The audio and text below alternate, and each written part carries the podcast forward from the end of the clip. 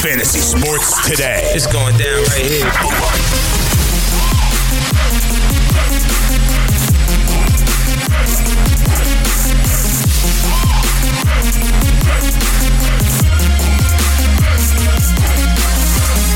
Welcome to FST. Today's podcast, obviously, previewing the Super Bowl. Joined by my friend and new colleague, Davis Mattek. So, Davis, thanks for joining me today. I'm excited to talk a little bit about the Super Bowl. Yeah, very, very excited. Thanks for uh, thanks for having me. You know, as a corny uh, radio host, I'm obligated to ask you how cold it is in Kansas City, where you're at. Uh, I'm in Long Island, New York, and that is three degrees currently. So, where are you at? So I'm actually a little bit better than that. Uh, just today, it's uh, it's up to nine degrees, but yesterday it was uh, it was in the negatives and it was not very nice. Yeah, you basically just stay inside. That everybody asks, well, what do you do? What, what do you do if you have to go outside? Well, you you say a little prayer and you bundle up as much as possible and you run to wherever it is uh, and try not to slip on the ice. So uh, I, I know it's going to be warming up pretty soon. So uh, good luck with that, and hope, hopefully you thaw out uh, pretty quickly. So. Um, I was uh, taking a look at some of the stuff uh, that you put out on Twitter recently, and some of the articles that you've written, and we'll we'll dive into the Super Bowl specifically, the passing games and the passing defenses. But it, it occurred to me that uh, you joined Sports Grid uh, just a couple of weeks ago, right? Started writing at the beginning of January. Uh, you Right. had Jeff Janis on a podcast, and you are the number one seated Jeff Janis truther in the world that I'm aware of. Uh, is that fairly Oh, accurate? I mean there there there are other people who might try and lay a claim, but I certainly I certainly think that having him on my podcast solidified me as the number one truther. easily, and you were the first one through that door. So, uh, so that's number two.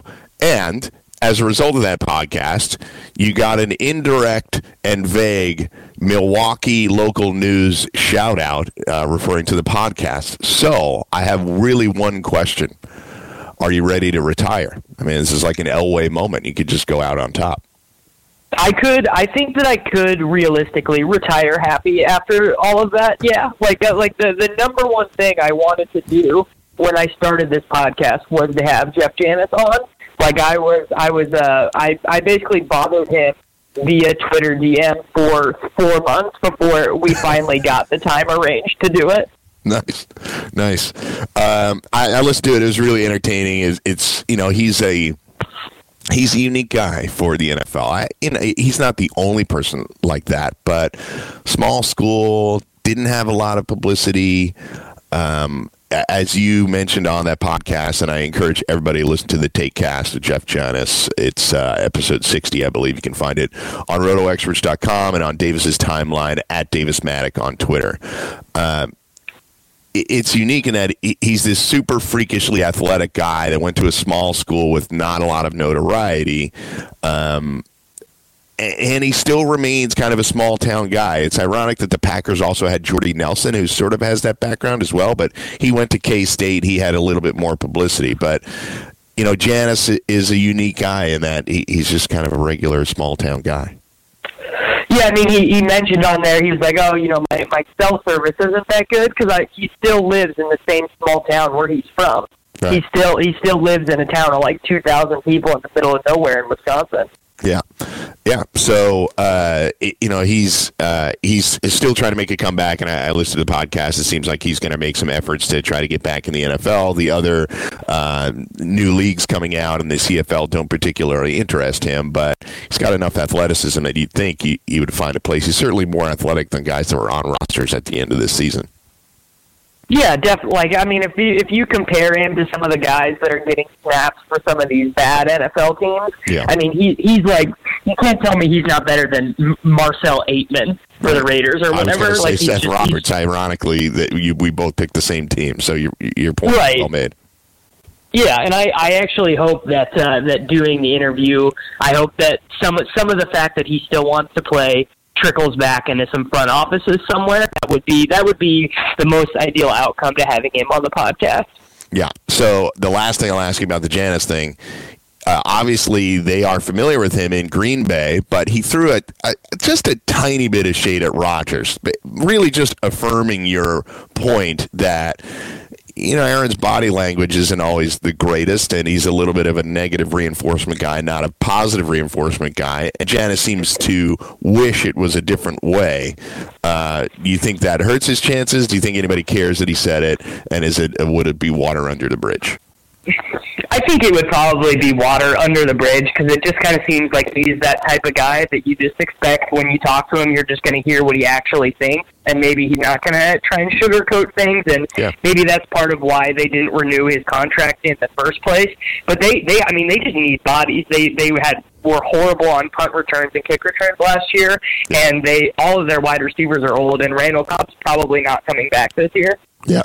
Agreed. Yeah. Um, there's still a long way to go for the Packers. As much as Aaron Rodgers is a key piece, and statistically he did not have a very good season. Completion percentage was like in the 20s uh, of quarterbacks in the NFL this year they do have a long way to go. I, I think there's a, a, lot of pieces that that team still needs. We'll see if Janis can get back into the mix, but I think you're right about Cobb and the others. So uh, let's turn it over to the game. You know, this spread is settled in here at two and a half, minus three at some books, and uh, we've seen the over, the total come down slightly, but still living at a pretty healthy 56 and a half. So you've done a lot of write-ups on various portions of the game, and I, I like the way you did it because that's the way sort of I like to do it, is just break it down piece by piece. It's you know, how do you uh, how do you eat an elephant one bite at a time kind of thing. You just take a look at right. each, each section of the game and try not to try when you take a step back from it you can theorize in ways that don't make sense. So I like breaking down one by one. Well, how's the passing offense going to look? How's the passing defense is going to look? So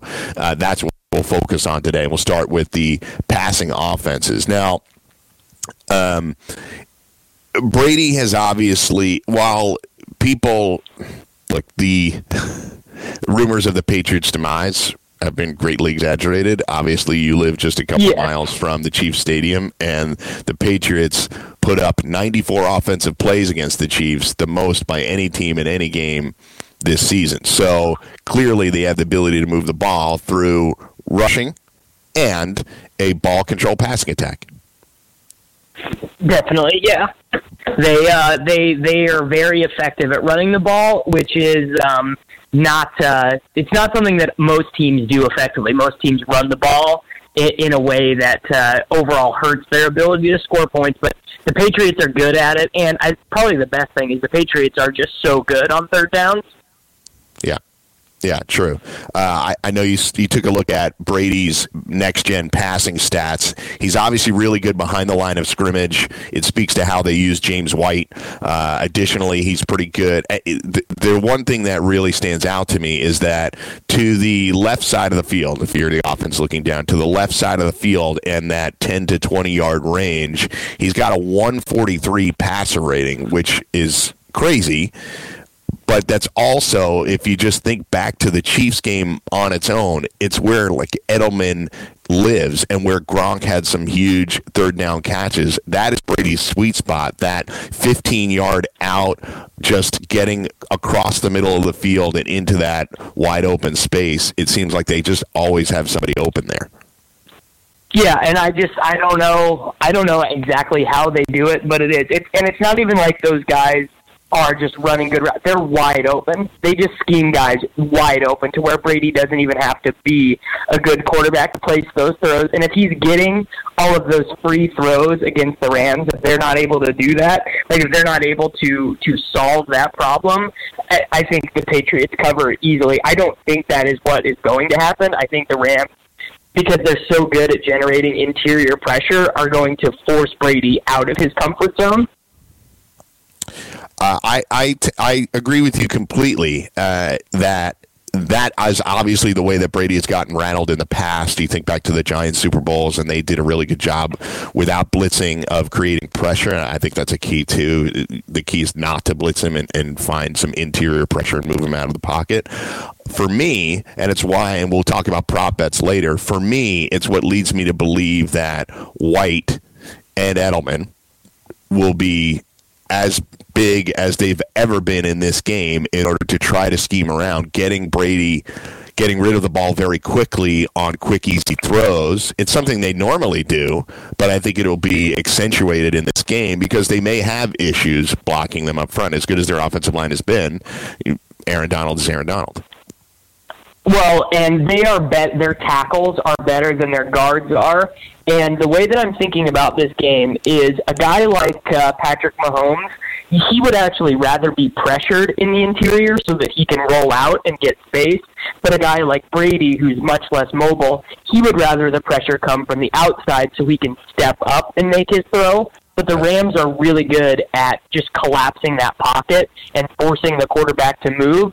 And Brady Brady can't do that at this stage in his career. He's he's not rolling out and making those you know those strong arm throws. So I actually think in terms of like a pass rush matchup, this is about as bad as it could get for the for the Patriots.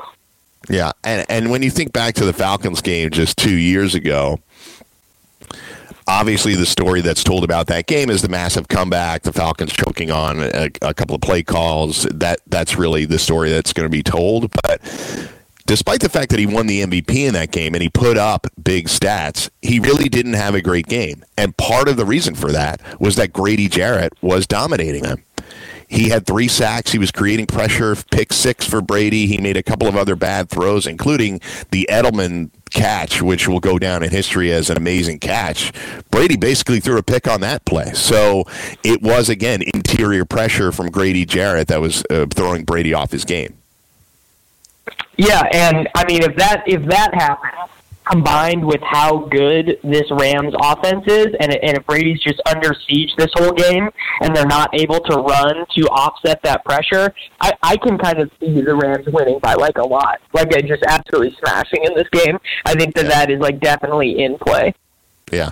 Uh, okay, so we'll turn it over to Goff then. He actually had a higher overall passer rating, as you said. By the way, again, Davis's articles. You find him on Twitter at Davis Mattek, but you can find his articles on RotoExperts.com. He's uh, heading the NFL 365 coverage for us, so he'll be writing about football all year long. So Goff has a higher passer rating he had more success throwing the ball downfield, which goes back to your point about how they make it easy for Brady to hit shorter to intermediate throws and don't have him pushing the ball down the field as much. But um, a lot of Goff success, as you mentioned here, and I think a lot of people ha- assume this, which probably isn't entirely fair to Goff, is that Sean McVay really schemes them schemes a lot of the receivers open. He runs 11 personnel almost all the time, just one running back, one tight, and three wide. And he creates situations for Goff to have easier throws or to have guys wide open. But if we could try to be positive for a second, how good was Goff this season, say, compared to Brady? I mean, I think honestly, probably just from like an arm talent standpoint, I just have to have a quarterback just throwing passes to any random wide receiver, I'd actually probably rather have Goff. And I would also probably rather have the combination of McVay and Goff heading my offense than Brady and Belichick because there were definitely some points this year where Belichick was calling bad games, where, where Belichick and McDaniel were were not calling good games, where their offensive game plan was suboptimal. I don't think that will be the case in this game. I think their game planner is going to be super pass heavy. I think it's going to be a, a big James White game. But definitely, I don't think that Jared Goff is like a disqualifier for the Rams in this game in terms of like being like being a quarterback and being able to make all of the throws. Uh, how what level of concern do you have? Well, there's two concerns for the Rams offense in my mind. One is that we really don't know what's up with Gurley they're saying he's healthy, but for some reason C.J. Anderson is out touching him. You you would never, in any reasonable circumstance, say that oh that's fine because Gurley isn't playing well. He may not be as efficient, but there's obviously something wrong in my mind with Gurley that you would have Anderson out snapping him or out touching him. That's one. And two is that it has been different since Cooper Kupp went out injured. Uh, it's been eight weeks or so, eight games or so, and we have seen a difference. So, what's your level of concern there for Goff, or do you think they've been able to pick up the slack with Josh Reynolds and other guys? No, I mean Cooper Kupp missing is like uh, that's like a, a really big injury for the Rams, and I did not think it was going to be. I actually kind of thought that they were going to be okay with Josh Reynolds, but that is that is not proven to be the case. They've been a lot worse with Reynolds on the field versus Kupp, and I kind of think what they're going to do in the Super Bowl is I think that they're going to run a lot more 12 personnel. They're going to have both Higbee and Everett in there, kind of for the first time this year, and I, I don't exactly know what that is going to look like, but I think that for that strategy to work, Todd Gurley actually has to play really well because he has to be a threat out of the backfield for that um, for that playing style to work for what the Rams want to do on offense. So I think a lot of this game is actually going to come down to Gurley. Interesting. So uh, I, I tend. I tend to agree that Gurley's going to be a huge factor. There's no way that they can go into this game with Gurley having a dud game and win it. I just I just can't imagine that happening now. For, for somehow that did happen against the Saints, but you know, the Saints didn't play their best game. I, I, would suspect the Patriots will play a better game than, than the Saints did. So, uh, so breaking down the pass catchers, you obviously have this group of receivers for the Pats and, and Edelman, Gronk, White, and Hogan in the Rams with Woods, Cooks, Reynolds, and Gurley with minor contributions from the two tight ends that you just mentioned. On the whole, though, you like the Rams. They're just a more efficient, more effective overall pass catching group, even without Cooper Kupp, correct? I mean, yeah, Woods, Woods and Cooks are just better better than Hogan and Edelman and Dorsett. And I mean, I and like I put in the article, you know, the big question mark is can Gronk get back in the time machine? This is likely to be his like last NFL game. Can he get back in the time machine and play like prime Gronk? And if he does, I think the edge goes to the Patriots. But I just I just haven't seen it. Even the even the super clutch catch that he made in the AFC Conference Championship game, if pretty much anyone was guarding him other than Eric Berry, I think that would have been an incompletion, and the Chiefs would have won that game. Yeah, uh, I, I tend to agree with you. I, uh, as much as you're a Chiefs fan, I just thought that it, it, it was really obvious that Berry was just nowhere near the player that he once was, and, and I thought there was some uh, very makeable defensive plays that they missed on. You know, obviously the offsides penalty is the one thing that I'm going to think about from that game for a long period of time because if Dee Ford is on sides, uh, that game's over. But uh, such is life. Yeah, we're so, we're, we're yeah, that's uh, that's a struggle. The Dee Ford the Dee Ford offside is the biggest regret from that game for sure. Yeah, yeah, no doubt. So, uh, all right, we'll turn it over to. Uh, well, let me ask you one question though. The Pats are known to obviously they're very good, as you mentioned in in one of the articles about being game plan specific and scheming against their opponent, specifically situational football and specific schemes against uh, their opponent, which boggles my mind that other coaches do not do this. They just run run their offense and run their defense the way they want to run it in every game.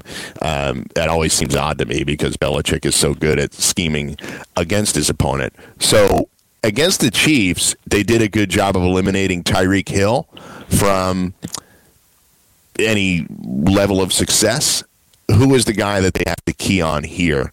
Is it Gurley in the pass game trying to stop the run, or is it them taking Cooks out so Cooks avoids uh, any big plays? Like they'll let Robert Woods eat all day because they know Rams going methodically down the field isn't the way they really want to play. They want to have some quick strike plays. Yeah, I think I think basically eliminating Cooks from being a deep threat is going to be huge for them in this game. I think that's probably the biggest thing. And then also, I think they are going to struggle with um, eliminating the jet motion because that their their defense is slow. Like they're they're all good, but their edge rushers and their corners are all kind of slow. And so the the Rams use this jet motion on like forty percent of their plays, and that that's like hard for a corner to track the whole game, especially if they're going to just throw. Stephon, like if Stephon Gilmore just has to cover one of Woods or Cooks for the whole game and track them across the formation, I honestly don't know how he's going to do it. Like I think I think that's just such a hard job, and I, I think that's all a big edge for the Rams, just how much they actually move on offense. Yeah, uh, good point on the offensive line side, I've been saying this for a few years, and it's been especially noticeable since Scarnecchia, Dante Scarnecchia, the Patriots offensive line coach, retired and then came out of retirement after Brady got beat up in the 2015 AFC Championship game. And they just went back to being dominant for the last three seasons. his value to this team and the manner in which Brady doesn't even get touched, no sacks so far this playoffs, is incredible. And this isn't littered with first round draft picks. Their first round draft pick is out for the year. He never played a snap this year in Isaiah Wynn. And here they are, and the guy doesn't even get touched. Yeah, it's true. I mean, they're, they clearly they have some sort of secret sauce on offense, right? On offensive line to just be able to get all of these guys in and to basically have no continuity issues at all. To just be basically ready to go right away. Like I, I just think I, I don't know what the secret sauce is, but I think that's basically the biggest advantage the Patriots have that people don't talk about.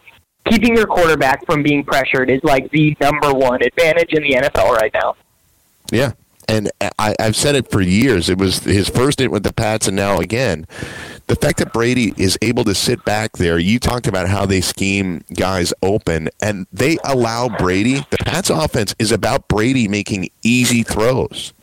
He makes easy throws most of the time, and he's doing it without getting pressured. It's going to lead to success. Any team that is able to duplicate that would have massive amounts of success offensively. It doesn't need to be Brady throwing for 5,500 yards. It's just an efficiency that uh, other teams can't realize. So the the interesting thing is that on the flip side, the Rams offensive line has been given a lot of credit. I read an article yesterday on 538 by Josh Hermsmeyer, which was great in determining what your success will be in running the ball because a lot of people have saying that the Rams are great historically as an offensive line and they are very good.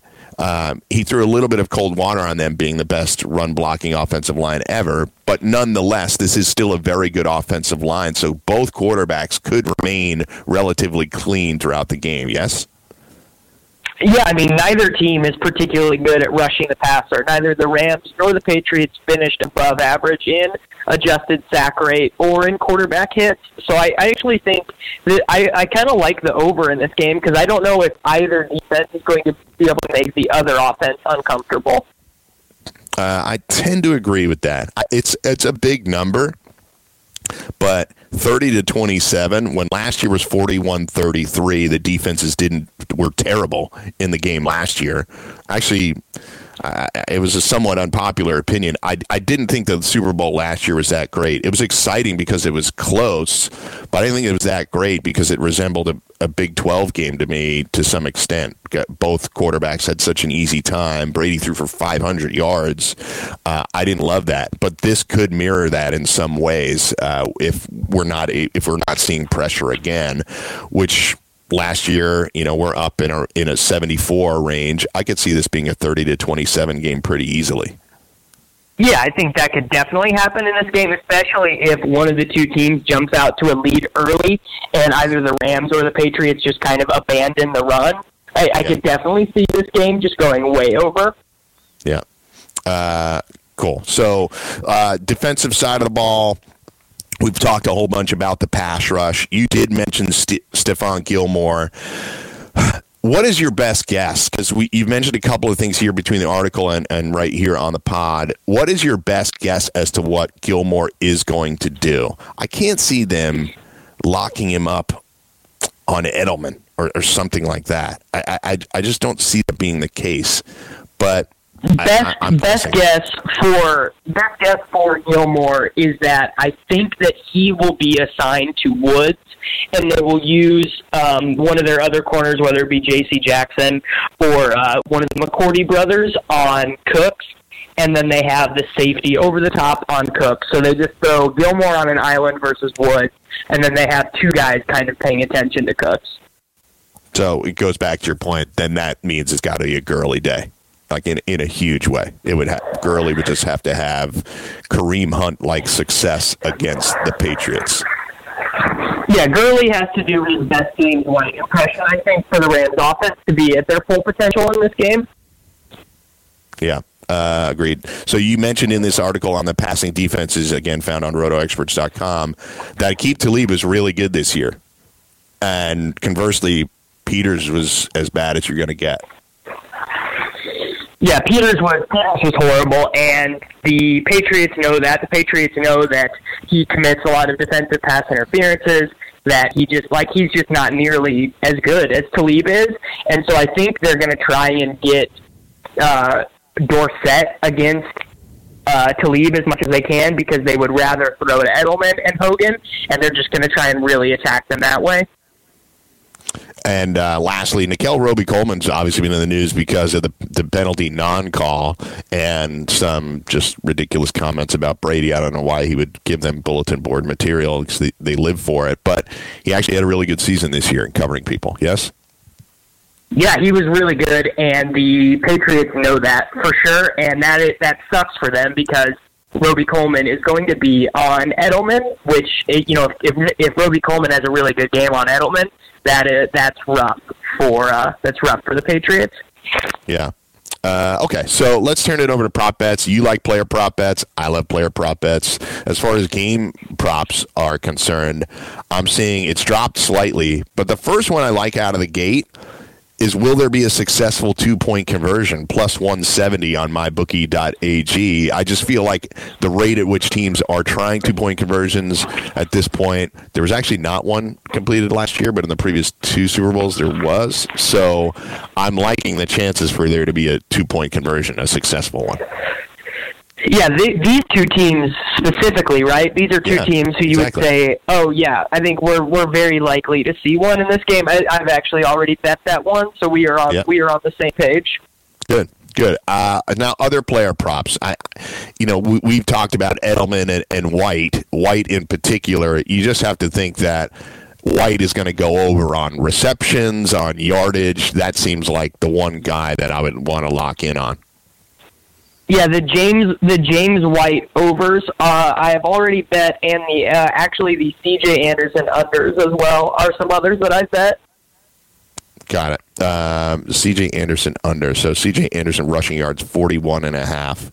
Yeah, I, I would take that under for sure. James White to give everybody a sense of what we're looking at with James White receiving yards. That's 52 and a half in 97 uh, against the Chargers. He went over again against the Chiefs. So I kind of like that. There there were some interesting lines with the with the Patriots wide receivers on scoring touchdowns. Like you can get Philip Dorsett at plus 200 on a touchdown. I can just see them spreading the ball around a little bit when it comes to the end zone. Dorsett had a touchdown a couple of weeks ago.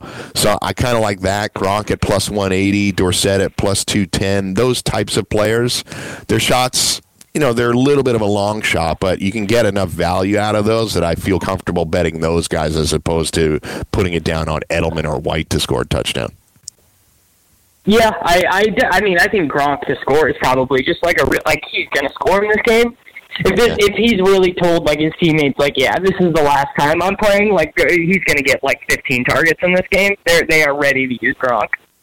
Yeah, I, I'm with you. Uh, why not go out like that? There's no reason to save him for anything. And by the way, he hasn't he hasn't shied away from the retirement talk at all. I think this has been a long time coming. At least this season, I think we saw at the end of last season he had some talk about about it and wavering back and forth. And I think it's clear that he's on his way out. It would surprise me actually if he came back. I- I'd I'd I'd bet that he's this is going to be his last game. So, how about any other ones? Prop bets that stand out to you uh, as good value on the player prop bet or on game props? Uh, well, for a uh, defensive or special teams touchdown to be scored, that's one. That's one that I kind of like, just because I think uh, Edelman, good punt returner, CP, great kick returner. The Rams have a couple guys, and I think you know this game's going to have a ton of passing attempts. Uh, the more passing attempts there are, the more likely there is going to be a uh, passing interception for a touchdown. That's uh, that's one that I bet that I really like. I kind of like that. Uh, you know, tons of props out there. I printed out an 80 page prop list the other day uh, from all different kinds of books. You can find some of this stuff online, and certainly if you're in a state that allows. Um, uh, you to gamble online, uh, just fire up that FanDuel Sportsbook app or any other apps and you can get on there. So, good stuff, Davis. I appreciate you uh, jumping on with me today. Any last thoughts on the game? You have a score uh, that you're going to call on this one? Well, I have uh, I have placed a bet on the Rams plus three points. I think that these teams are pretty close, and the Patriots, you know, mystique does fit into this line. So uh, yeah, I just I have the uh, I have the Rams side of the game. Got it. Uh, all right, I'm not. I had I had Pat's futures from the beginning of the playoffs, so I think I'm just going to. So you want you want the pa- you want the Patriots to win by two, right? I, uh, yeah. Well, that that would probably uh, that would probably help everybody. Uh, actually, for me, I just if the Patriots are going to win again, I want to be financially compensated. That was my strategy. You know what I mean? I think that's I- a I- you know what that's like a good hedge. That's a good hedge against the evil empire. I I uh, I endorse that strategy. it's just it's the only way I can survive. I went to school in Boston. I'm friends with hundreds, hundreds of Patriots fans, and my social media My condolences. is, is sickening at times. So I just need to be financially compensated if and when they win. Uh, I'm hoping for a good one. I don't want to see the blowout. Uh, I hope to see a better game than last year. I know people will say that I'm nuts, but I just want to see a little bit more defense. I fear I may not. So in that sense, I'll either be financially compensated or the Patriots will lose. So uh, thanks again uh, for coming on, and people can find you on Twitter at Davis Mattek. Uh, the Taekcast, which you put out there. Uh, how often do you do the Taekcast? Like once a once a week? Yeah, it's like once a week. More, I mean, honestly, a lot of my guests are just people who reach out to me and say, "Hey, I, I want to do this." So, you know, if we get three of those in a week, there'll be three episodes. So we, uh, you know, whatever, whatever. But yeah, at least once a week, sometimes more. Cool. So again, at Davis Mattek on Twitter, you'll find all his writing on rotoexperts.com and the Taekcast. I highly encourage you to listen to the Jeff Janis Jeff Janis pod. So thanks again, Davis. We'll do this again soon. Uh, maybe catch up after the Super Bowl during off season. You and I will do some draft stuff together. I'll be heading up some draft coverage for us, uh, and we'll get it going again. Yeah, appreciate it. Anytime. All right, sounds good. Uh, I'm Mike Blewitt. Find me on Twitter at Mike Blewitt. Uh, thanks for listening to the pod. For Davis Mattek, I'm Mike Blewitt, and we're out.